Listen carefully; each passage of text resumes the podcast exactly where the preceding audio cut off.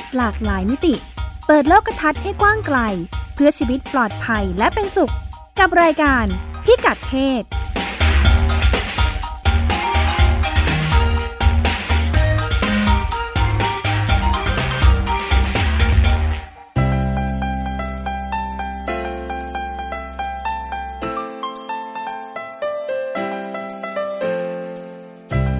เพศวันนี้ติดตามเรื่องเพศหลากหลายมิติกับเราได้ที่นี่ ช่วงเช็คอิน เรื่องวุ่นๆในอังกฤษ เมื่อเครื่องแบบนักเรียนถูกมองเป็นเรื่องตกสมัย และชุดนักเรียนไร้เพศที่ให้ทุกคนสวมกางเกง แต่นักเรียนหญิงบางส่วนโวยวายว่าทำไมต้องถูกบังคับให้เลิกนุ่งกระโปรง Sex Record ไปคุยกับแอดมินเพจชีโร่ประสบการณ์ตรงของคนทำงานด้านสิทธิผู้หญิง เมื่อต้องเผชิญกับความรุนแรงในความสัมพันธ์ เรื่องเล็กประเด็นใหญ่ ปัญหาครอบครัวไทยมีลูกยาก สาเหตุใหญ่คือการไม่วางแผนครอบครัวแต่เนิ่นๆ โดยคุณหมอโอลาริกมุสิกวงสูตินรีแพทย์ โรงพยาบาลเจ้าพระยาอภัยภูเบศร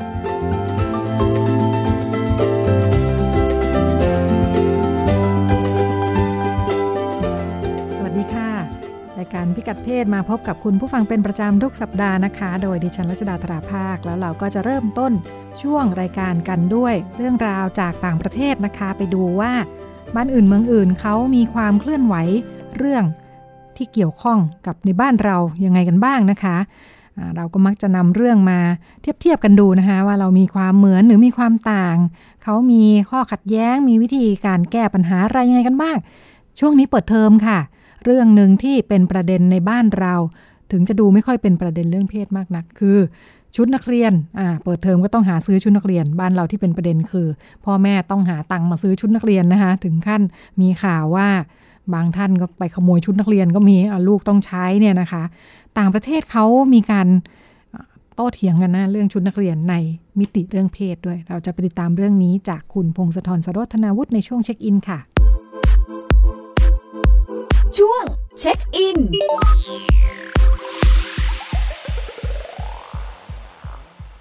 สวัสดีค่ะ คุณพงศธรสวัสดีครับคุณรัชดาครับ บ้านเรามีคุยกันเรื่องชุดนักเรียนเรื่องเพศ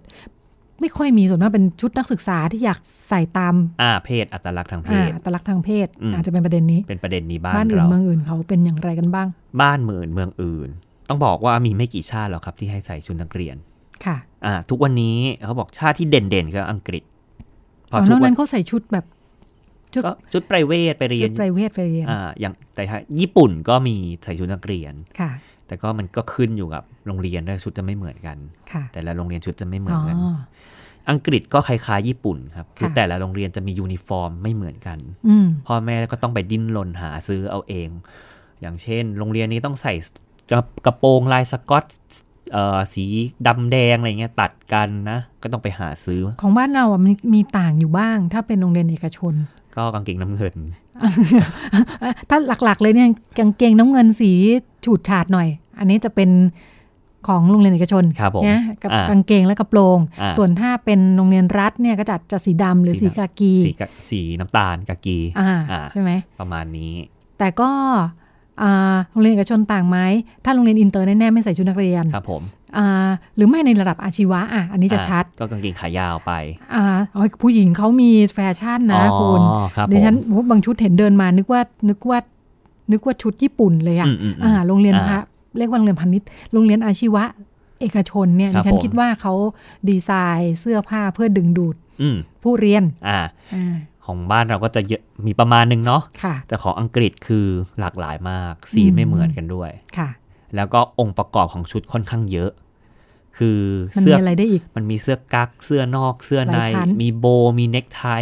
ค่ะครับไอ item เยอะ item เยอะยังไม่รวมแบบอืมมีต้องมีเข็มกงเข็มกลัด มีปักตราโรงเรียนเยอะแยะ อืมค่ะอืมไปค้นหามาดูว่าทำไมยังถึงใส่อยู่ ค่ะ เขาบอกว่า คนอังกฤษถือว่าชุดนักเรียนเป็นส่วนหนึ่งของวัฒนธรรมการศึกษาครับอืมเพราะว่าประเทศเขาเป็นประเทศแรกๆที่มีระบบแบบโรงเรียนกินนอน โรงเรียนกินอยู่ โรงเรียนประจำโรงเรียนประจำอ่าแล้วเหมือนต้องมีระเบียบต้องมีระเบียบค่ะพ่อแม่ก็ยังไปสอบถามโพลทำโพลพ่อแม่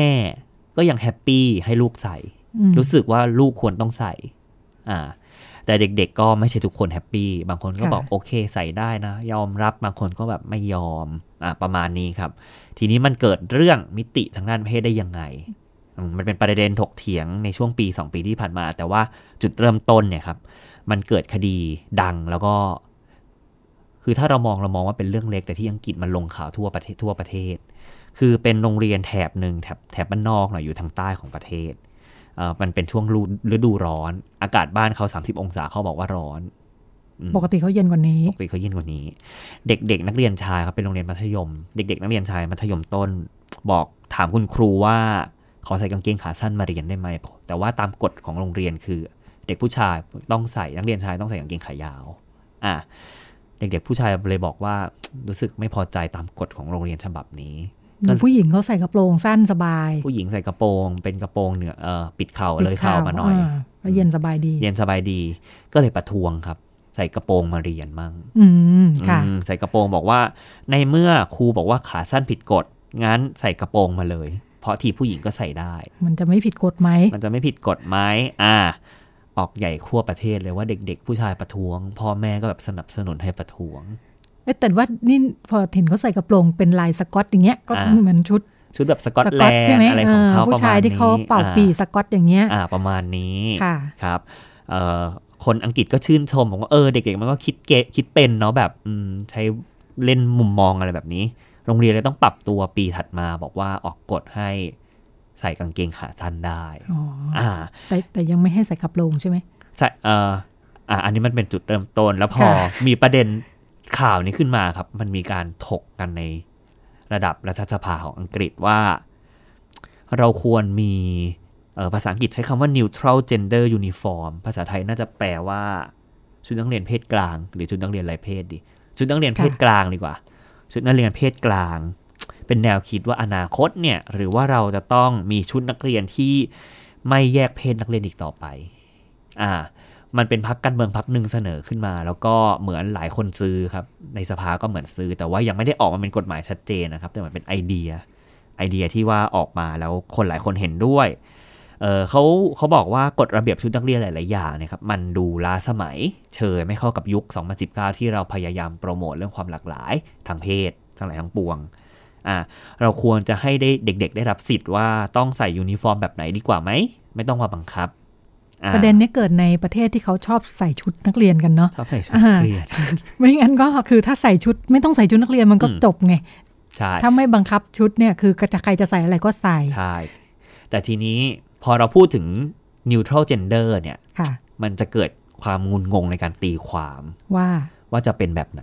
ค่ะครับ คือถ้าเป็นเรามองแล้วก็คงจะแบบกับมันทุบดินก็ใส่ไปเลยแบบเดียว จบ อืมอ่าแล้วใส่จะกระโปรงหรือกางเกงเออกางเกงสิกางเกงอะอย่ใช่สิไหมประมาณอ่ใครก็นี้ใส่กางเกงได้ใส่กางเกงสิค่ะ มันก็มีโรงเรียนแห่งหนึ่งก็ซื้อครับ แต่ว่าก็ก็ซื้อไปก็คือบังคับ บอกว่างั้นเดี๋ยวต่อไปทั้งชายทั้งหญิงใส่เหมือนกันให้หมดเลย อ่า ก็คือเป็นชุดนักเรียนแบบใส่กางเกงขาค่ะยาวด้วยอ่าค่ะ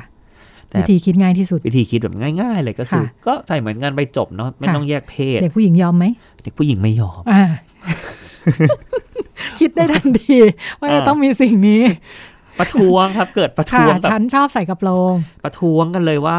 ฉันทำไมต้องบังคับให้ใส่แต่กางเกงล่ะอืมอ่าค่ะแล้วก็ค่ะอันนี้มันไม่ใช่ neutral gender หรือเพศกลางนะ แต่มันคือการบังคับให้ใส่ชุดนักเรียนเพศชายค่ะ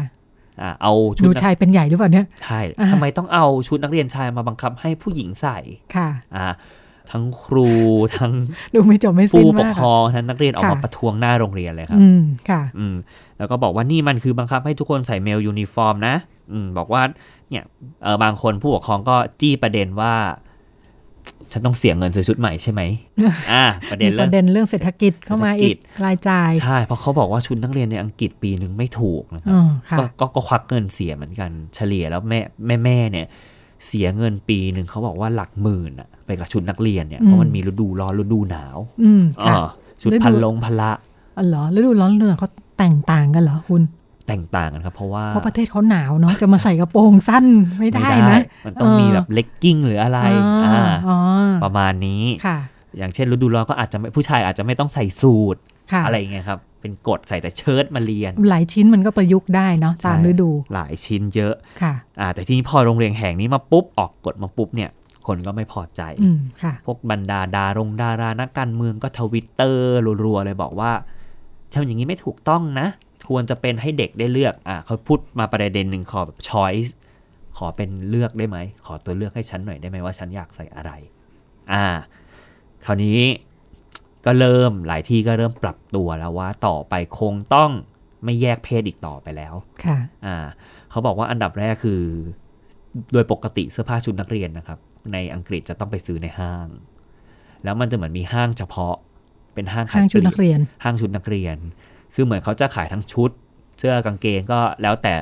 แล้วแต่เลยว่าโรงเรียนนี้ให้ใช้สีอะไร เขาจะมีสีเยอะให้เลือกเยอะมากอืมแล้วผู้ปกครองก็ต้องไปซื้อ แล้วก็ต้องไปขอให้ทางร้านปักชื่อโรงเรียนให้ค่ะอ่า ประมาณนี้ พอมีกฎใหม่มาปุ๊บ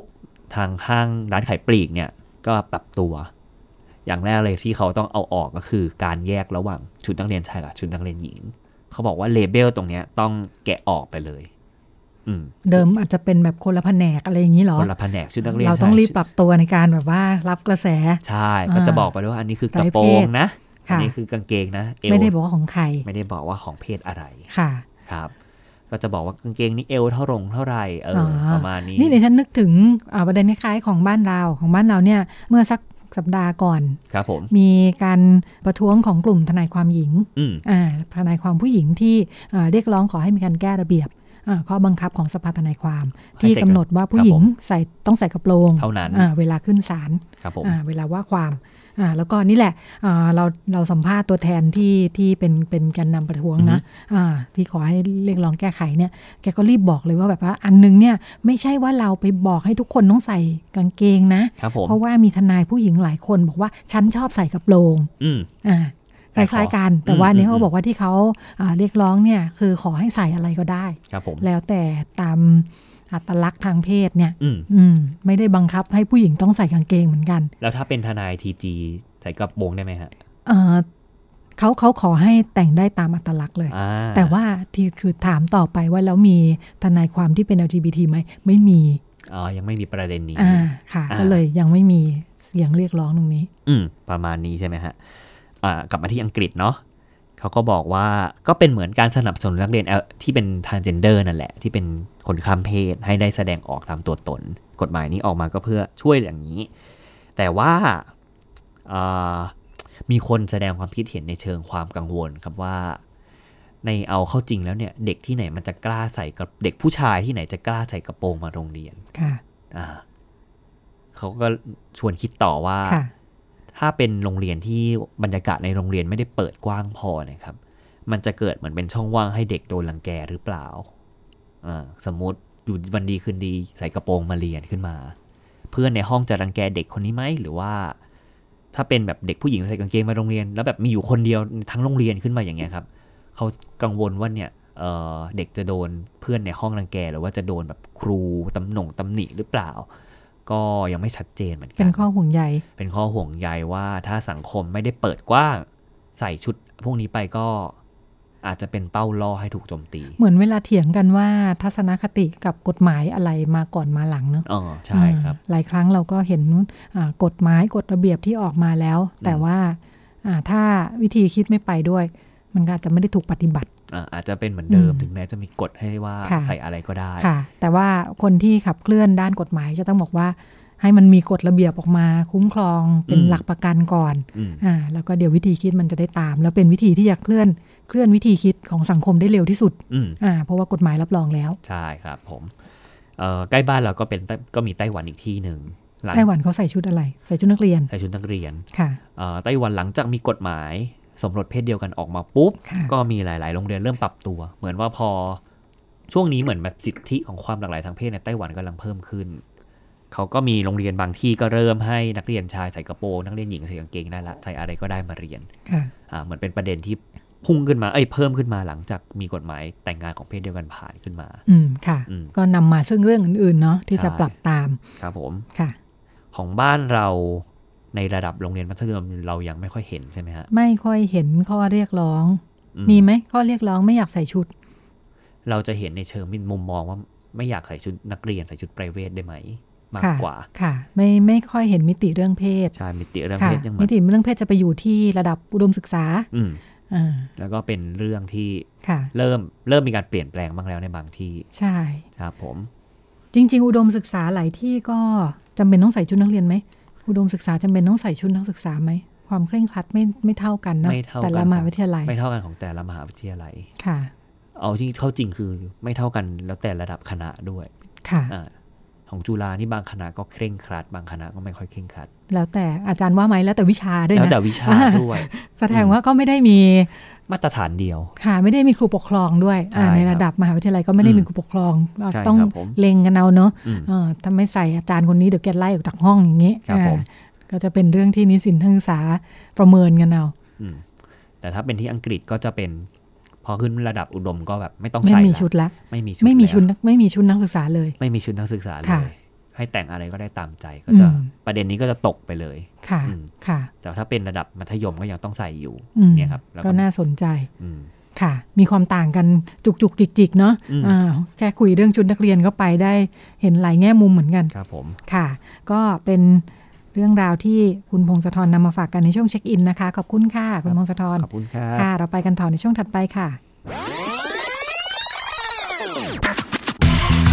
ช่วง Sex Records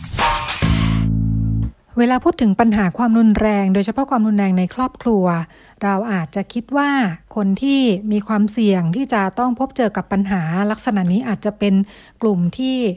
ด้อยการศึกษา ด้อยฐานะ แล้วก็ทำให้เกิดความเครียด แล้วก็นำไปสู่ความรุนแรงกันในครอบครัวได้นะคะ อันนี้จริงแล้วสำหรับคนทำงานเนี่ยพบว่า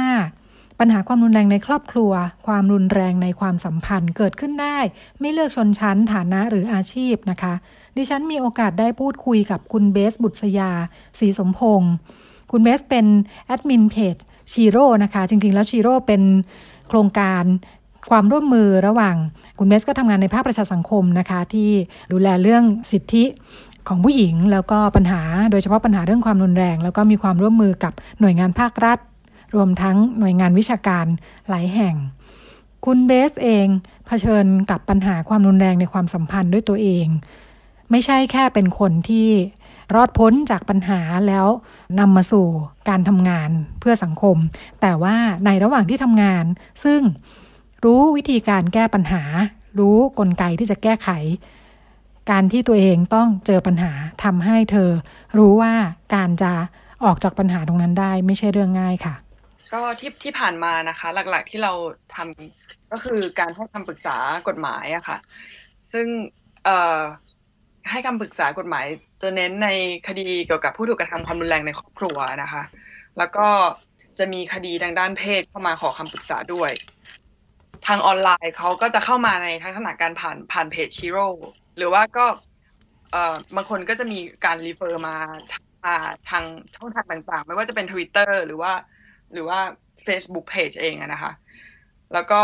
ส่วนใหญ่ถ้าถ้าสมมติทักเข้ามาไปก็จะจะพยายามคุยก่อน แล้วก็จะดึงเข้ามาคุยในช่องทางที่ที่ปลอดภัยมากขึ้น ไม่ว่าจะเป็นการโทรหรือว่าการใช้ Messenger ที่คุยกันสะดวกขึ้นนะคะนี่ก็เป็นงานออนไลน์แล้วแล้วแต่ก่อนก็จะเป็นตอนที่อยู่ในพื้นที่ชายแดนเองก็จะเป็นลักษณะออฟไลน์หรือ on ground ด้วยเอ่อเพราะว่าเราก็จะมีการไปทำงานร่วมกับนักสังคมเอ่อในการ ให้คำปรึกษากฎหมายด้วย แล้วก็ยืนยันว่าสิทธิ์ของผู้เสียหายมีอะไรบ้างอะนะคะค่ะอันนี้ก็คืออันหนึ่งเอ่ออีกอันหนึงก็คือการเสริมความรู้แล้วก็เสริมศักยภาพ แล้วก็เสริมกำลังใจเราจะใช้คำว่า build capacity นะคะ แล้วก็ empowerment เราก็ตอนนี้เราก็จะที่ผ่านมาเนี่ย เราจะมีทำในลักษณะออนไลน์ คือปีเนี้ยค่ะเบนมาพอดีมาเรียนที่ที่ต่างประเทศอะนะคะ แล้วก็ได้ทำ classroom ที่ที่มหาลัยกลาสโกเองด้วยสำหรับเรื่องเกี่ยวกับการทำความเข้าใจ gender and sexual เอ่อ based violence หรือการความรุนแรงบนพื้นฐานเพศสภาวะนะคะ แล้วก็แต่ก่อนเนี่ยเอ่อตั้งแต่ปีเราทำซีโร่เนี่ยถูกผลักขึ้นมาประมาณปี 2017 แล้วประมาณปี 2018 แล้วก็มีกิจกรรมในพื้นที่มากขึ้น ไม่ว่าจะเป็นการทำ youth empowerment group หรือว่า การลงพื้นที่ไปให้ความรู้เกี่ยวกับกฎหมายเอง แล้วก็วิธีการว่าจะเสริมพลังกันยังไงนะคะ สร้างเครือข่าย peer support ค่ะเอ่อแล้วก็มี Shiro Youth Forum ปีแรกนี้ได้ความร่วมมือจากสถาบันเพื่อการยุติธรรม หรือว่า TIJ นะคะ ซึ่งตอนนั้นเราเราเราเห็นความสำคัญว่าคือเบสอยากให้คนที่เป็นกำลังในการสร้างความเปลี่ยนแปลงในเรื่องวัฒนธรรมความรุนแรงเนี่ยคือคือคนรุ่นใหม่เนาะที่เข้าใจมายาคติต่างๆ ทั้งไม่ว่าจะเป็นเรื่องเพศเรื่องเรื่องความรุนแรงเนี่ยกลายมาเป็นคนที่สามารถไปช่วยเหลือคนอื่นในชุมชนเขาได้ ก็เลยทำยูฟอรัมปีแรกมาที่กรุงเทพนะคะ แล้วก็ประสบความสำเร็จระดับหนึ่งคือคือเบสรู้สึกดีมากที่เราได้เจอกับคนรุ่นใหม่หลาย ๆ คนที่ใส่ใจกับเรื่องนี้ แล้วก็อยากจะหันมาทำทำความเข้าใจ แล้วก็เราก็จะมีทีมของ TIJ ที่ทำเรื่อง Design Thinking เนี่ยค่ะมาช่วยมาช่วยจัดกลุ่มแล้วก็ จะเทาะปัญหาออกมานะคะ แล้วก็ Design Solution ด้วยกัน ในปี 2019 เราก็เลยเออเพราะด้วยความที่เบสเนี่ยโตทำงานมาที่แม่สอดประมาณสามสิบสี่ปีแล้ว ก็เลยรู้สึกผูกพันกับพื้นที่ เพราะเราเห็นว่าในพื้นที่ตรงนั้นที่มีคนหลากหลายชาติพันธุ์ คนกลุ่มเปราะบางเยอะ ก็เลยมีองค์การต่างๆ เยอะเอ่อและก็มีเครือข่ายที่กันที่ทำงานประสานกันอย่างเข้มแข็งระดับหนึ่งนะคะ แต่ด้วยความที่ คดีพวกนี้มันยากแล้วก็ความเปราะบางของข้อท้าทายเรื่องไม่ว่าจะเป็นเรื่องภาษาของกลุ่มแรงงานข้ามชาติเองหรืออะไรเงี้ยค่ะ เราก็เลยเห็นว่าเออถ้าสมมติว่าคนรุ่นใหม่ได้มาเห็นว่าการเข้าถึงกระบวนการยุติธรรมมันมันไม่ได้ง่ายขนาดนั้น แล้วเซอร์วิสการการ refer case มันควรจะเป็นยังไง เราก็เลยดึงเอ่อมาทำที่แม่สอดประมาณสามสี่วันนะคะเอ่อซึ่งตอนนั้นก็รู้สึกว่าเป็นเป็นการทำอะไร on ground ที่ที่ ดีระดับหนึ่ง เพราะว่ายุทธเองน้องเยาวชนเองก็ได้มาเห็นภาพ แล้วถึงขนาดบางคนกลับไปกรุงเทพก็ หรือว่ากลับไปพื้นที่ของเขาเองเนี่ยก็มีการไปไปทำไม่ว่าจะเป็นทำงานต่อหรือว่าการระดมทุนกลับมาช่วยพื้นที่อีกครั้งอะค่ะเราก็เลยเห็นว่าในปีต่อจริง ๆ แล้วแผ นปีนี้นะเบกว่ากลับกลับไทยไปในปลายปีก็ว่าจะทำอีกอีกอีกรุ่นหนึ่งขึ้นมา แต่พอพอพอโควิด เราก็เลยทำไม่ได้ปีนี้นะคะ อาจจะต้องไปดูว่าเป็นยังไงปีหน้าแล้วงานหลักอีกอันหนึ่งที่ไปทำก็จะเป็นเรื่องของการผลักดันเชิงนโยบาย หรือที่เรียกว่า policy advocacy อะค่ะ เพราะว่าพอเรา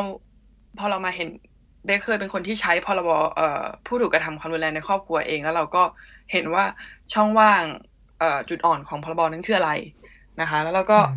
ความที่เป็นนักกฎหมายสิทธิ์เองเบคก็ดูเรื่องกลไกของกฎหมายระหว่างประเทศด้วย ก็เลยได้มีโอกาสได้ร่วมกับพี่ๆเครือข่ายที่ทำงานเรื่องผู้หญิงอยู่แล้ว ไม่ว่าจะเป็น เอ่อมูลทีผู้หญิงแล้วก็เอ่อององค์การ international NGO ต่างๆนะคะ เมื่อปีรู้สึกน่าจะปี 2017 เนี่ยแล้วเขาเขาได้ทำเครือข่ายซีเอ่อซีดอก็คืออนุสัญญา ที่เกี่ยวกับการยุติความรุนแรงต่อผู้หญิง ตอนนั้นเราก็ไปร่วมทีมกับเขาด้วยในการรีวิวว่าเออการเข้าถึงกระบวนการยุติธรรมของผู้ถูกกระทำเนี่ยมีข้อท้าทายยังไง แล้วก็ในกลุ่มแรงงานเองเนี่ยมีข้อท้าทายยังไงนะคะ แล้วตอนนั้นก็จะอยู่ในเครือข่ายแรงงานข้ามชาติด้วยก็เลยมีโอกาสได้สะท้อนไปเรื่องของสิทธิผู้เสียหายในคดีอาญาแล้วก็สิทธิโดยเฉพาะเคสที่เป็นเคสเรื่องเพศอย่างเงี้ยค่ะ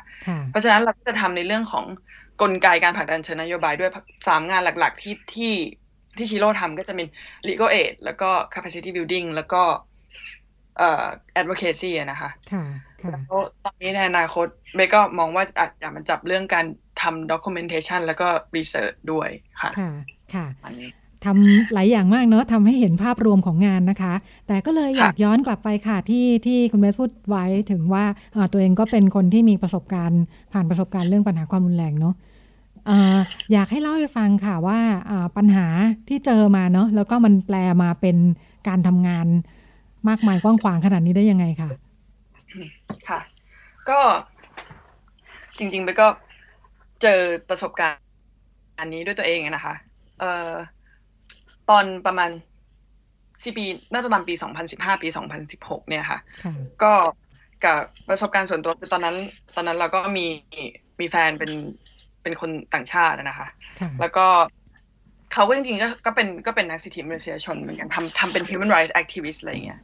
แต่ว่าเขาก็คือคนหนึ่งที่เป็นแรงบันดาลใจให้เราอยากมาทำงาน NGO เพราะตอนนั้นตอนนั้นทำงานตอนแรกทำสายธุรกิจ แล้วก็ไปทำงานกับสถาบันเพื่อการยุติธรรม แล้วก็เริ่มอินเรื่อง human rights เรื่องเรื่องสิทธิในการเสรีภาพในการแสดงออกต่าง ๆ นะคะ ตอนนั้น เออแล้วก็ ตอนนั้นจะมีโปรเจกต์เรื่อง women in prison แล้วก็เริ่มเริ่มมาอินเรื่องผู้หญิงและเด็กมากขึ้นค่ะคราวนี้เอ่อพอพอเราอยู่ในความสัมพันธ์นั้นนั้นเอ่อตอนหลังเราก็กลายเป็นผู้ที่ประสบปัญหาเองก็คือเริ่มมีการ เริ่มมีการทำลายร่างกายค่ะค่ะแต่แรกมันก็จะมาในลักษณะที่ที่ไม่ได้ทำลายร่างกายชัดๆแต่เป็นลักษณะคือ คือวิธีการพูดหรือเหมือนกับมันก็มีการทะเลาะกันมากขึ้นอะไรเงี้ยคือเราก็ไม่ได้รู้สึกว่า ตอนนั้นเราไม่ได้รู้สึกว่าเราเป็นเหยื่อค่ะค่ะเพราะว่าเพ ราะว่าไม่รู้ว่ามันตอนนั้นคือมายาคติอะไรกับเรื่อง perfect victim หรือเปล่าแต่เรารู้สึกว่าเราเป็นเหยื่อจริง ๆ จนกระทั่งมันมันร้ายแรงมากขึ้น มากขึ้น จนครั้งสุดท้ายนี่คือเราก็ต้องแบบต้องตอนนั้นเราย้ายไปย้ายไปอยู่ที่ที่แม่สอดด้วยกันนะคะค่ะเออเบสก็ไม่ค่อยตอนนั้นก็ไม่ค่อยมีเพื่อนเท่าไหร่ไม่รู้จักไม่รู้จักใครเลยก็มีแต่เพื่อนฝรั่งของเขาเนี่ยค่ะแล้วพอเราเรารู้สึกว่าเราต้องออกมาจากบ้านนั้นแล้วก็ ก็ตัดสินสุดท้ายก็ตัดสินใจออกออกมาคือเหมือนคือหนีออกมาก่อนไปอยู่ ไปอยู่ด้วยไปอยู่กับตัวเองก่อนก็คือเหมือนหาหาช่องช่องพักรายวันอยู่แล้วมาคิดว่าจะทำไงต่ออะไรเงี้ยค่ะค่ะสิ่งที่ เอ่อสิ่งที่เราเรียนรู้จากประสบการณ์นั้นทั้งหมดก็คือ ก็คือว่าแม้กระทั่งตอนที่เรามีมีความรู้ว่าว่าว่าเราจะขอความช่วยเหลือยังไง เออเราพอรู้เรื่องเรื่องกฎหมายความรุนแรงในครอบครัวตอนนั้น แล้วก็รู้ว่ารู้ว่าเราสามารถไปแจ้งความได้อะไรเงี้ยค่ะ แต่มันก็ไม่ใช่สิ่งที่เรารู้สึกว่าเราอยากจะทำแล้วก็รู้สึกว่า เออปะมันมันเห็นได้ว่าการกำลังใจของของผู้ถูกกระทำแล้วก็มันมันสำคัญมากแล้วก็ในคดีพวกนี้มันมีความซับซ้อนสูงอะค่ะค่ะจริง ๆ ตอนที่จะเริ่ม ไม่ก็ไม่ใช่ว่าพอหลังจากเกิดเรื่องแล้วไปเริ่มโปรเจกต์เลยเราเราพอเราเกิดเรื่องเนี่ยเราก็รู้สึกว่าเราเห็นช่องว่างทางกฎหมาย ก็เลยพยายามลงพื้นที่ไป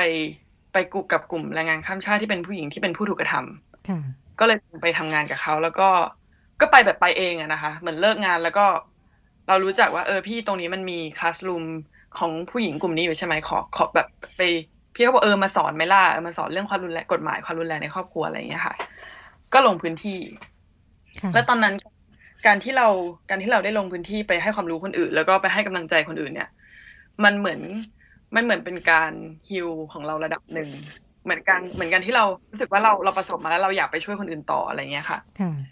อืม แล้วสิ่งที่เจอตอนอันหนึ่งก็คือ พอไปตอนหลังไปก็พยายามพอเราทำงานกับกลุ่มเป้าหมายที่เป็นผู้หญิงมาสนิทกันระดับหนึ่งก็เลยพยายามถามว่าเออใครใครมีประสบการณ์อยากแชร์ไหมอะไรอย่างเงี้ยค่ะ เขาก็ก็ไม่ก็ไม่มีใครแชร์อืมทุกคนค่ะคือฉันไม่เป็นไรเออไม่มีใครเล่าอะไรเลย จนจนเบนก็เลยตัดสินใจแบบ โอเคงั้นเบนเล่าเรื่องเล่าเรื่องตัวเองละกันค่ะอืมตอนนั้นครั้งครั้งแรกคือเบนเล่าเรื่องตัวเอง แล้วก็เล่าเป็นภาษาอังกฤษอะนะคะค่ะแล้วก็เป็นล่ามอังกฤษแปลเป็นพม่าอีกทีหนึ่งให้ระหว่างเล่าไปเนี่ย เออเบนก็บอกว่าคือคือเบนก็เป็นผู้หญิงที่ที่ดู ดูแข็งแข็งแรงคนหนึ่งค่ะแล้วก็ไม่มีใครไม่มีใครคิดว่าเบสอะจะเป็นเหยื่อ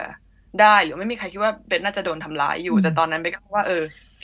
ตอนเบสโดนเบสก็ไม่เล่าให้ใครฟัง เพราะว่าเบสรู้สึกว่าเบสก็ยังรักเขาอยู่ แล้วก็รู้สึกอย่างนี้นะ คือ เราก็เราก็ honest กับสิ่งที่เรารู้สึกอะค่ะค่ะ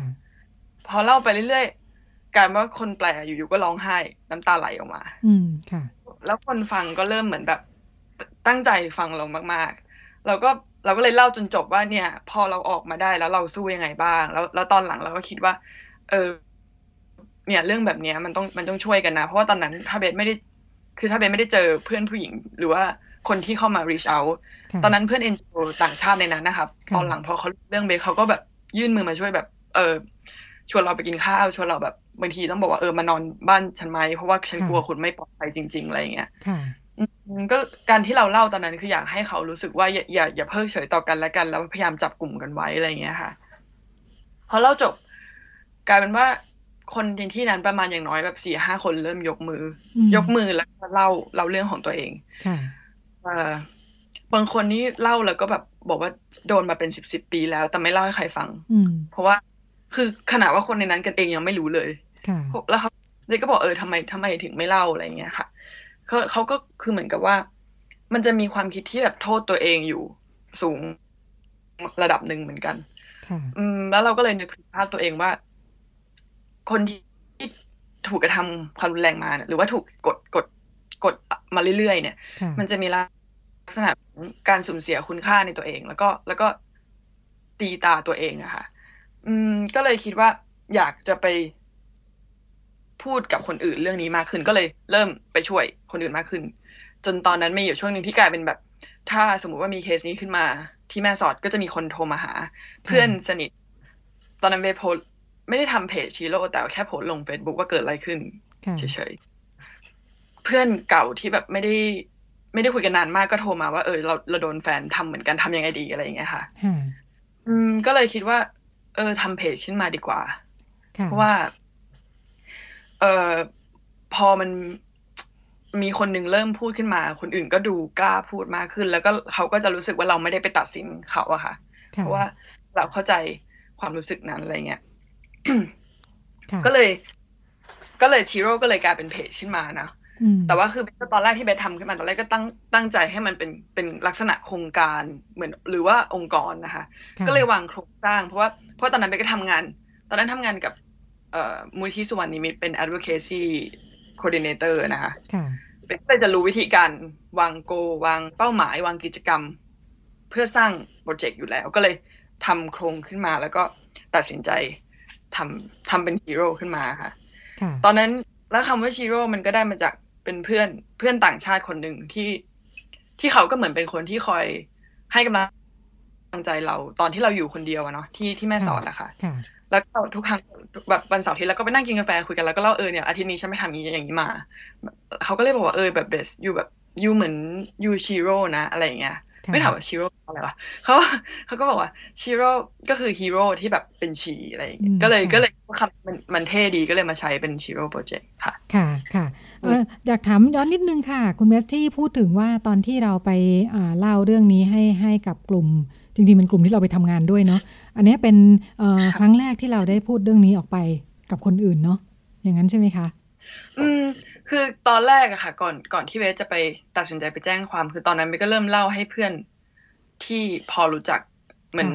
เพื่อนคนแรกที่เล่านี่คือเราไม่ได้รู้จักเขาขนาดนั้น แต่เราเหมือนเคยไปงานวันเกิดเขาตอนเราย้ายไปใหม่ๆอะไรอย่างเงี้ยค่ะ ที่บ้าน เราก็เลยเหมือนแบบ เออขอแบบมากินกาแฟกันหน่อยได้ไหมมีเรื่องอยากจะเล่าให้ฟังอะไรอย่างเงี้ยค่ะคือตอนนั้นก็เลิกในคนในพื้นที่แม่สอดเอง พวก NGO หรือว่า expat แล้วก็แล้วก็ไปเล่าให้เขาฟังบางคนบางกลุ่มแล้ว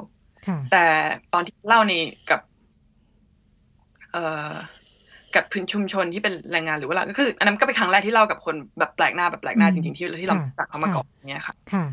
แต่อันที่ที่เล่าในชุมชนนี่คืออ่าเพื่อให้อ่าเป็นส่วนหนึ่งของการทำงานแล้วเนอะ ค่ะ ก็คือเราก็เหมือนอาสาสมัครลงไปทำคลาสรูมให้แล้วเราแล้วก็เล่าต่ออะไรอย่างเงี้ยค่ะ ค่ะ ตอนที่เราคุยตอนนั้นเนี่ยปัญหาของเรามันถูกแก้ไขไปถึงขั้นไหนแล้วค่ะ คือเอ่อ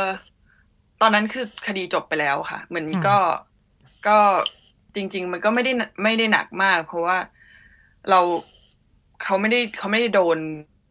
เหมือนกับติดคุกหรืออะไรอย่างเงี้ยค่ะ เป็นเพราะว่าไม่ได้มีความผิดมาก่อน ส่วนใหญ่ถ้าเป็นผู้กระทำที่ไม่ได้มีความผิดมาก่อนมันจะเป็นลักษณะของการรอลงอาญาเขาก็จะเหมือนโทษจำคุกหนึ่งเดือน รอลงอาญาหนึ่งปีหมายความว่าถ้าในหนึ่งปีนั้นเขาไม่ได้ไปทำอะไรอีกเออก็ไม่ได้ ก็ก็จะไม่ได้โดนไม่ได้โดนให้ให้เข้าคุกเข้าอะไรนะคะแล้วมีเสียค่าปรับ แต่ว่าค่าปรับนี้หมายถึงว่าค่าปรับให้ศาลเนาะแต่เราไม่ได้เรียกค่าเสียหายอะไรเขาก็ออกจากประเทศไปก็ เหมือนก็ย้ายงานไปที่อื่นก็ก็ก็ประมาณนั้นนะคะพอเบนไม่ได้เรื่องคดีจนจบอะค่ะ คือ เป็นนักกฎหมายเบนก็จะแบบเบนก็จะเงียบไว้ก่อน แต่แค่เล่าให้แค่คนที่รู้จักฟังว่าเกิดอะไรขึ้นอะไรอย่างเงี้ยค่ะ ค่ะ ค่ะ ซึ่งปัญหาของคุณเบสเองถือว่าจบลงตรงนั้นเนาะ พูดอย่างนั้นได้ไหมคะ เออใน ใน ในเรื่องความรุนแรงสำหรับตัวเบสเอง คือตอน ตอนนั้นที่เราแจ้งความแล้วมัน มันก็จบอะค่ะอืม แล้วก็ ตอนหลังจากนั้นน่าจะเป็นเรื่องของของสภาพจิตใจมากกว่า อืมใช่ เพราะเขาไม่ได้มายุ่งอะไรกับเราอีกเพราะอืมก็ตอนตอนตอนแรกก็มีส่งโทรตามส่งอีเมลมาอะไรเงี้ยค่ะ ค่ะ แต่พอคุยไปเขาก็เงียบ อืมใช่ค่ะ ค่ะอ่าอย่างปัญหาที่ที่คุณเมสพูดถึงว่าการที่เราไม่คุยให้ใครฟังหรือว่า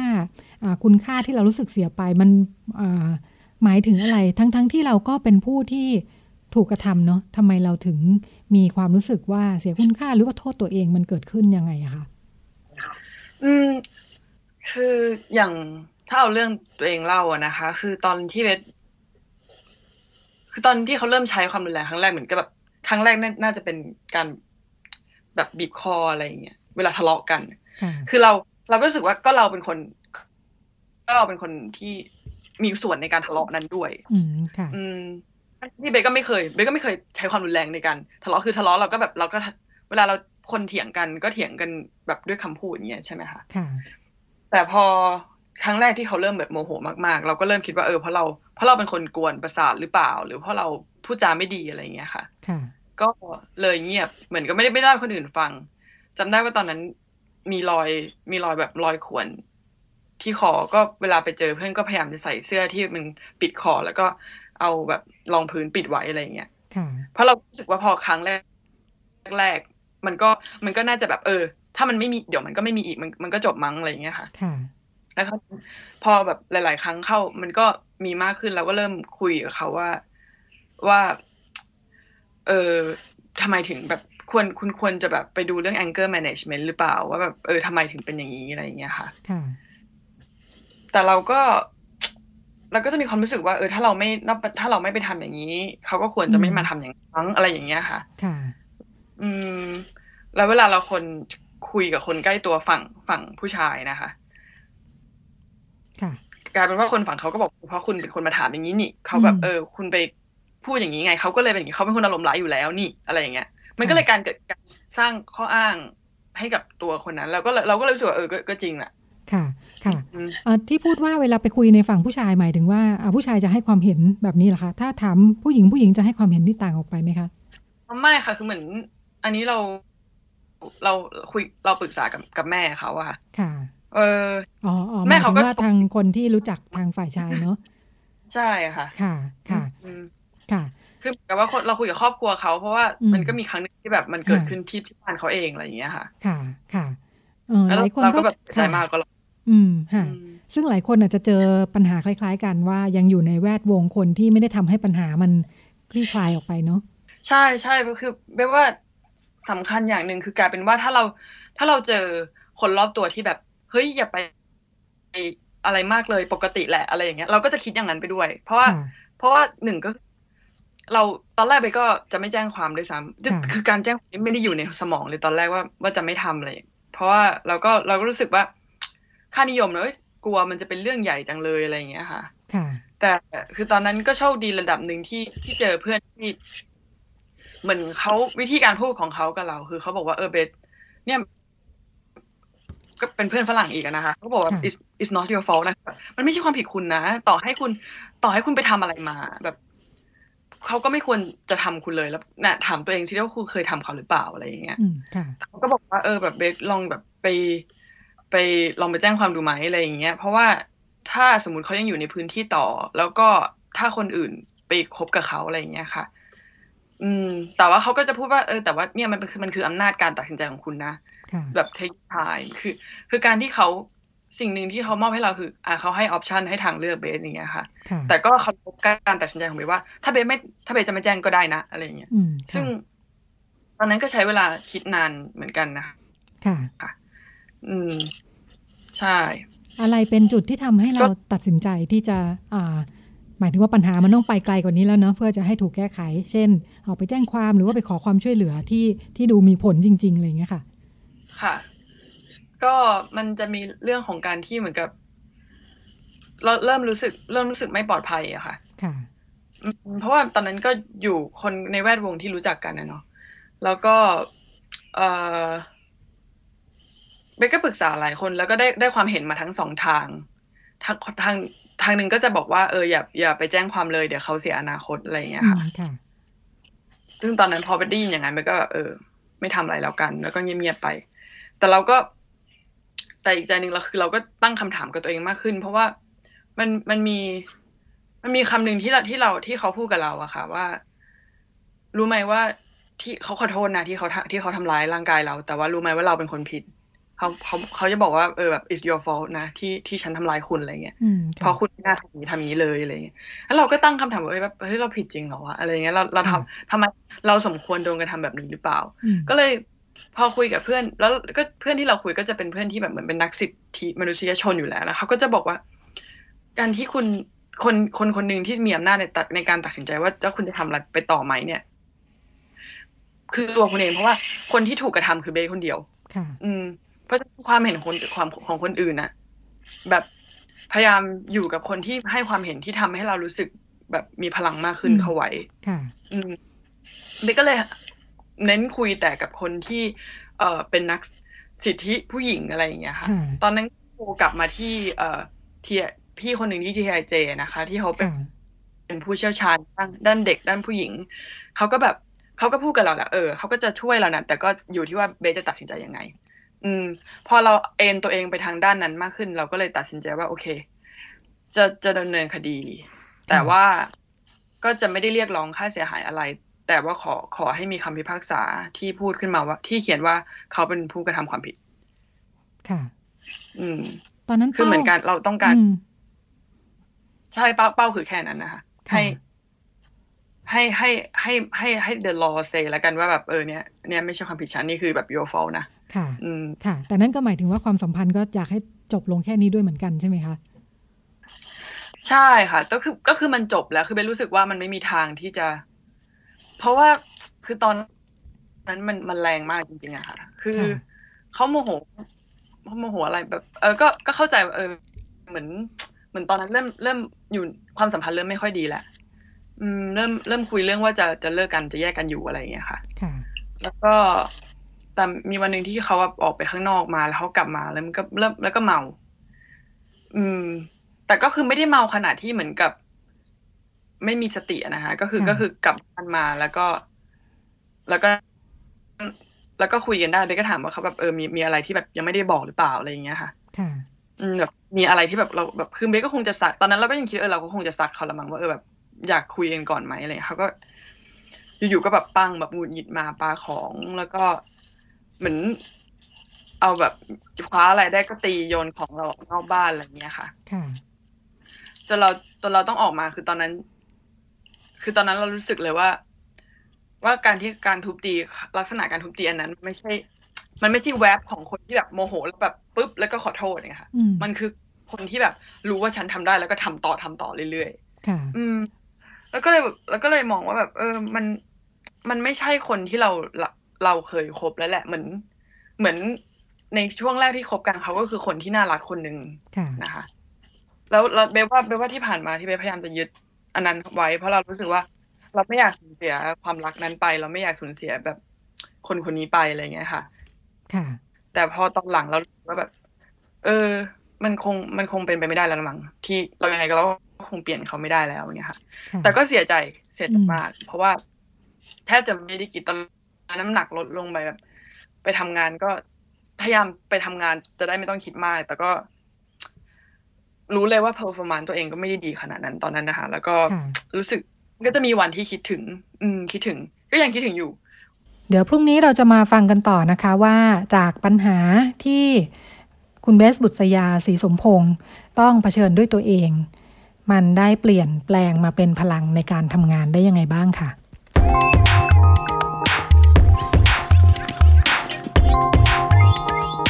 เรื่องเล็กประเด็นใหญ่ คนพร้อมไม่ท้อง คนท้องไม่พร้อมนะคะ เรามักจะได้ยินคำพูดนี้อยู่เสมอนะคะ เวลาอ่าดิฉันทำงานเรื่อง ท้องวัยรุ่นเนี่ยนะคะอ่าก็จะมีเสียงมาเสมอว่าแบบเออเนี่ยส่วนคนที่พร้อมเนี่ยก็ไม่ท้องสักทีนะคะอันนี้ก็เป็นปัญหาอีกด้านหนึ่งนะคะ เราจะมาลองคุยกันค่ะเรื่องความไม่สมดุลที่เกิดขึ้นนะคะ คนที่อยู่กับเราเจ้าประจำนะคะคุยกันมา 3 สัปดาห์แล้วคุณหมอโอนะคะ สวัสดีค่ะ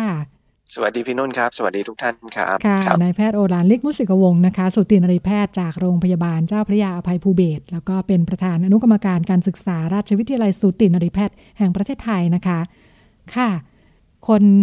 ดิฉันพูดแล้วก็งงทุกที คนพร้อมไม่ท้อง ส่วนคนที่ท้องเนี่ยก็ไม่พร้อม อ่า กลุ่มแรกเนี่ย น่าจะเป็นเพื่อนฝูงญาติโยมเรานี่แหละนะอ่ามีแต่คนบ่นว่าอยากมีลูกเนี่ยไม่มีสักที โอ้ยแล้วเดี๋ยวนี้ไม่ได้มีกันง่ายๆด้วยนะคะ คุณหมอกว่าจะท้องท้องขึ้นมาก็ไม่ได้จะรอดง่ายๆนะเดี๋ยวก็หลุดเดี๋ยวก็แท้งเกิดอะไรขึ้นได้ครับ ก็เอ่อในหัวข้อนี้เนี่ยก็ต้องกล่าวตั้งแต่ แบ็กกราวเลยนะครับว่าตอนนี้ค่ะของประเทศไทยเป็นยังไงนะ ประเทศไทยเนี่ยตอนนี้เนี่ยอัตราการเกิดนะครับลดลงเรื่อยๆนะฮะลดลงเรื่อยๆนะครับเอ่อจากปีที่แล้วเนี่ยนะการเกิดเนี่ยอยู่ที่ประมาณสักหกแสนนะครับ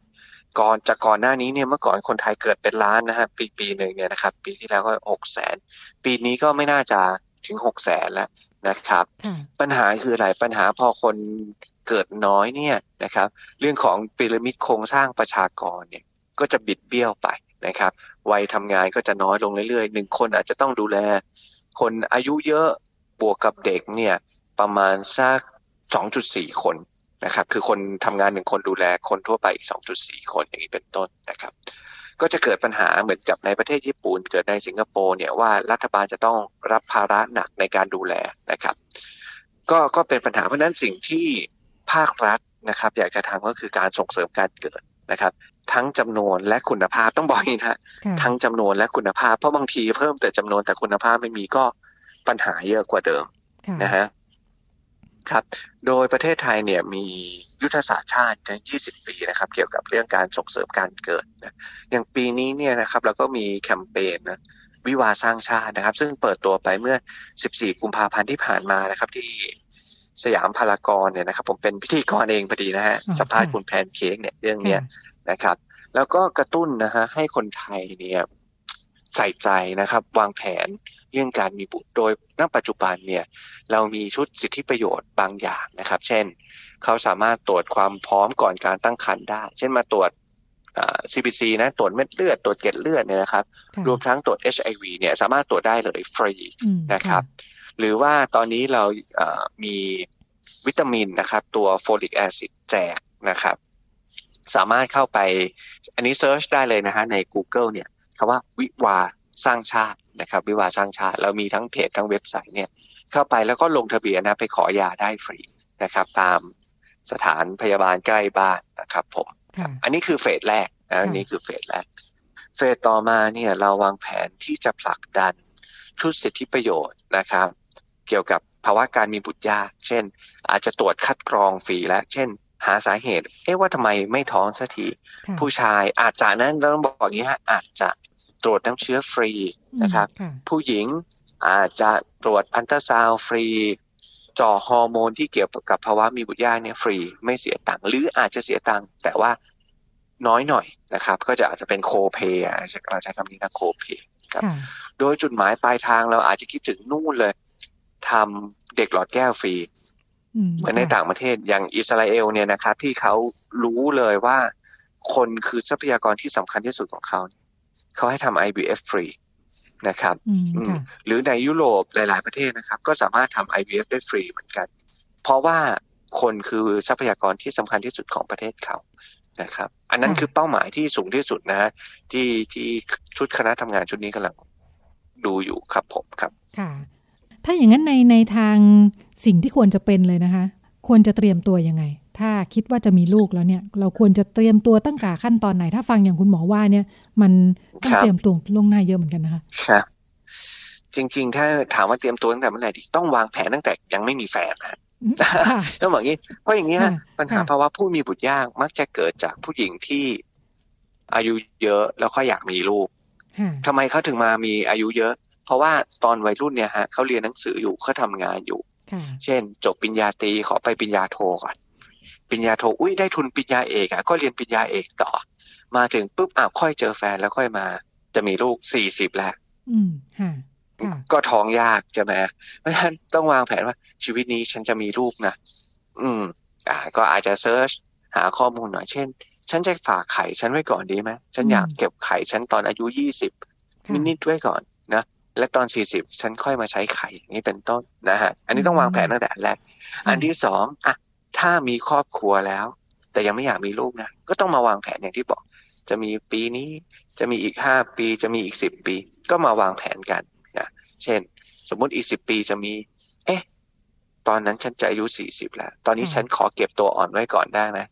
ทำเด็กหลอดแก้วเลย มีสามีแล้วนี่ก็เอาอสุจิสามีมาผสมเรียบร้อยค่ะ ระหว่างนี้ก็ทำงานก้าวหน้าในอาชีพการงานอะไรก็ว่าไปอืมอีกสิบปีค่อยทุกอย่างพร้อมแล้ว ค่ะค่อยมีลูกเป็นต้นนะครับเพราะฉะนั้นสำคัญสุดต้องวางแผนนะต้องวางแผน โอเค ถ้าสมมุติว่าจะมีณวันนี้แล้วเนี่ยนะฮะก็ต้องมาตรวจก่อนนะว่ามีความพร้อมก่อนมีบุตรแค่ไหน มาเจาะเลือดดูซิฉันมีโรคประจำตัวอะไรไหมมีโรคทางพันธุกรรมในครอบครัวฝ่ายหญิงฝ่ายชายหรือเปล่า แล้วโรคนี้จะถ่ายทอดไปสู่ลูกของฉันได้ไหมนะครับ ถ้าได้จะทำยังไงดี เช่นอย่างที่บอกฮะทำเด็กหลอดแก้วเดี๋ยวนี้เนี่ยเขามีตรวจพันธุกรรม ตั้งแต่ยังไม่ท้องนะคือเอาตัวอ่อนมาแล้วก็เอาเซลล์ไปตรวจเนี่ยอันนี้เทคโนโลยีประเทศไทยสามารถทำได้นะครับนะเพื่อเอาตัวอ่อนที่สมบูรณ์แข็งแรงที่สุด ย้ายกลับเข้าสู่ในคุณแม่ เพื่อให้ตั้งครรภ์เป็นทารกตามมานะครับอะโอเค ดูอย่างอื่นก่อน ดูอย่างอื่นต่อเช่น มี HIV ไหม เป็นไวรัสตับอักเสบหรือเปล่านะครับ ซึ่งพวกนี้เนี่ยสามารถทำการรักษาได้นะครับ เรื่องของวัคซีนเคยมีภูมิหัดเยอรมันหรือยัง ถ้ายังไม่มีฉีดวัคซีนก่อนดีไหม เวลาท้องไปแล้วจะได้ไม่เป็นหัดเยอรมันอันนี้ก็คือการตรวจความพร้อมก่อนตั้งครรภ์นะครับเวลาเวลาคุณหมอพูดถึงอายุเยอะค่ะเป็นทั้งอายุทั้งฝ่ายหญิงฝ่ายชายไหมหรือว่าเฉพาะฝ่ายหญิง แล้วมันอายุเท่าไหร่ที่เรียกว่าไม่ควรเกินกว่านี้ สำหรับการส่วนใหญ่แล้วเราเอาอายุของผู้หญิงนะฮะถ้าเกินสามสิบห้าปีเนี่ย ถือว่าเป็นคันความเสี่ยงสูงและแก่และสำหรับคนจะท้องนะครับ อืมครับ ก็จะอาจจะทำให้เกิดภาวะเบาหวานง่ายขึ้นนะทำให้เกิดความดันโลหิตสูงง่ายขึ้น เกิดภาวะลูกเป็นดาวซินโดรมได้ง่ายขึ้นนะครับ ส่วนของผู้ชายก็มีพูดอยู่บ้างนะครับ บางการศึกษาวิจัยบอกว่าพ่อที่อายุประมาณสักหกสิบถึงเจ็ดสิบปีเนี่ยอาจจะทำให้ลูกเนี่ย ไม่ค่อยสมบูรณ์แข็งแรง นะครับ หรือว่าถ้าไปทำเด็กหลอดแก้วเนี่ยเขาบอกว่าเกินสี่สิบปีเนี่ยอาจจะทำให้ปฏิสนธิยากกว่าปกติครับผมอืมค่ะค่ะเอออย่างส่วนมากเวลาจากประสบการณ์เวลาเขาครอบครัวสามีภรรยามาปรึกษาคุณหมอเนี่ยสาเหตุจากอะไรคะที่ทำให้มีมีบุตรยากเอ่อตามงานวิจัยเลยครับ ผู้หญิงห้าสิบผู้ชายห้าสิบอืมค่ะครับ ผู้ชายก็เรื่องของอสุจิที่มีปัญหานะครับแต่ปัญหาจากอะไรก็ต้องไปลงรายละเอียดกันต่อเช่น มีปัญหาเรื่องของอันทะไม่สามารถสร้างตัวอสุจิได้ หรือว่าอันทะสร้างอสุจิได้นะ แต่ว่านำส่งออกมาไม่ได้ เพราะท่อนำอสุจิมีปัญหา อันนี้ยกตัวอย่างนะครับของผู้ชาย ของผู้หญิงเนี่ยก็มีตั้งแต่ปากมดลูกมีปัญหา ตัวมดลูกมีปัญหา ท่อนำไข่มีปัญหาว่าตันนะครับรังไข่มีปัญหาเป็นซีสหรือว่าไข่ไม่ตกอย่างนี้เป็นต้นครับผมครับค่ะค่ะเเรื่องสุขภาพของคนยุคปัจจุบันมันเป็นปัจจัยไหมคะ เมื่อก่อนเห็นไม่เห็นเขาไม่ค่อยมีปัญหากันเนาะเรื่องท้องยากคือถ้าไม่นับเรื่องอายุนะเอออายุอาจจะเป็นปัจจัยบ้าง แต่ว่าเรื่องสุขภาพเนี่ยสำคัญไหมคะครับเรื่องสุขภาพของทั้งผู้หญิงทั้งผู้ชายนะรวมทั้งสภาพแวดล้อมด้วยนะครับ ก็มีเป็นปัจจัยสำคัญนะครับ อย่างงานวิจัยออกมาชัดเจนเลย PM 2.5เนี่ยทำให้มีลูกยากขึ้น นะครับ หรือว่าสารพิษต่างๆ สารหนูสารตะกั่วเนี่ยก็ทำให้มีปัญหาเรื่องมีบุตรยากได้นะครับเพติไซด์ก็ยาฆ่ามาแมลงอันนี้ก็มีผลนะครับกับภาวะมีบุตรยากนะครับ รวมถึงสุขภาพอีกน้ำหนักเนี่ยนะฮะแม่อ้วนเนี่ยก็ทำให้เกิดภาวะมีบุตรยากได้นะครับ ผมซึ่งอาหารการกินรวมทั้งไลฟ์สไตล์เนี่ยก็ก็อ้วนขึ้นเยอะนะเดี๋ยวนี้ประเทศไทยคนไทยนะ เทียบกับสมัยก่อนครับ ค่ะค่ะ อ๋อถ้าถ้าในส่วนที่เราพอจะดูแลได้ก็คือดูแลสุขภาพของตัวเองให้ดีนะคะใช่ครับใช่ครับใช่ครับ หลายส่วนอาจจะดูนอกเหนือการควบคุม ถ้าเป็นปัจจัยเรื่องสิ่งแวดล้อมค่ะ นอกเหนือการควบคุมมาก ๆ เลยครับอยากให้คุณหมออธิบายเพิ่มเติมเกี่ยวกับเรื่องอะไรวิตามงวิตามินต่าง ๆ ค่ะ จากที่เราคุยกันนะคะไทยแก้มแดงอะไรพวกนี้เออมันมันเป็นวิตามินอะไรยังไงบ้างค่ะนะครับคือตัวโฟลิกเนี่ยนะครับมีข้อมูลว่าทานโฟลิกเนี่ย จะสามารถช่วยลดความผิดปกตินะครับของระบบประสาทที่หลอดประสาทไม่ปิดเนี่ยอันนี้สามารถช่วยได้นะครับ ต้องทานก่อนตั้งครรภ์ประมาณสามเดือนครับผมซึ่งรัฐบาลแจกเนี่ยเป็นที่มาว่าเออรัฐบาลแจกเพราะว่าอยากให้เด็กเกิดมามีคุณภาพครับผมค่ะค่ะ ส่วนของเรื่องเทคโนโลยีที่ช่วยช่วยเรื่องการมีบุตรยากค่ะคุณหมอ อันนี้เรื่องบริการมันทั่วถึงกว้างขวางแพร่หลายขนาดไหนรวมทั้งเรื่องค่าใช้จ่ายค่ะโอเคครับ ประเทศไทยเนี่ยฮะมีศูนย์ที่รักษาเรื่องนี้เนี่ยประมาณสักร้อยสามหรือร้อยสี่ศูนย์เท่านั้นเองนะที่ทำเด็กหลอดแก้วได้ โดยศูนย์ส่วนใหญ่เนี่ยอยู่ที่กรุงเทพมหานครนะครับ เพราะนั้นการเข้าถึงการรักษาเนี่ยก็ไม่ได้ง่ายนะครับ แต่แน่นอนอย่างที่บอกฮะ ภาครัฐเนี่ยเราวางแผนกันเรื่องของการกระจายศูนย์พวกนี้ให้ไปอยู่ในหัวเมืองต่างๆมากขึ้นนะครับ รวมถึงราคานะครับ คือค่าใช้จ่ายของเอกชนแน่นอนก็ต้องสูงกว่าภาครัฐอยู่แล้วนะครับการที่เราไปตั้งศูนย์โดยภาครัฐเนี่ยก็จะทำให้ค่าใช้จ่ายถูกลง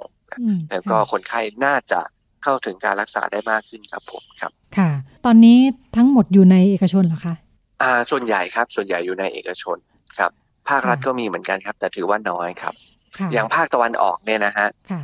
รัฐบาลไม่มีเลยครับอืมค่ะ ไม่มีเลยนะครับค่ะค่ะ ถ้าโดยมุมมองเราก็มักจะรู้สึกว่าการมีบุตรยากหรือว่าการใช้ใช้จ่ายเพื่อจะ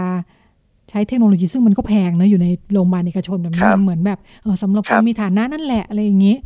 ครับ ครับค่ะ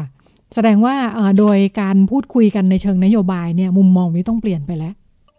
ต้องเปลี่ยนแล้วฮะแล้วก็แล้วก็อยู่ในแผนยุทธศาสตร์นะครับ ที่อย่างที่เรียนให้ทราบก็คือว่า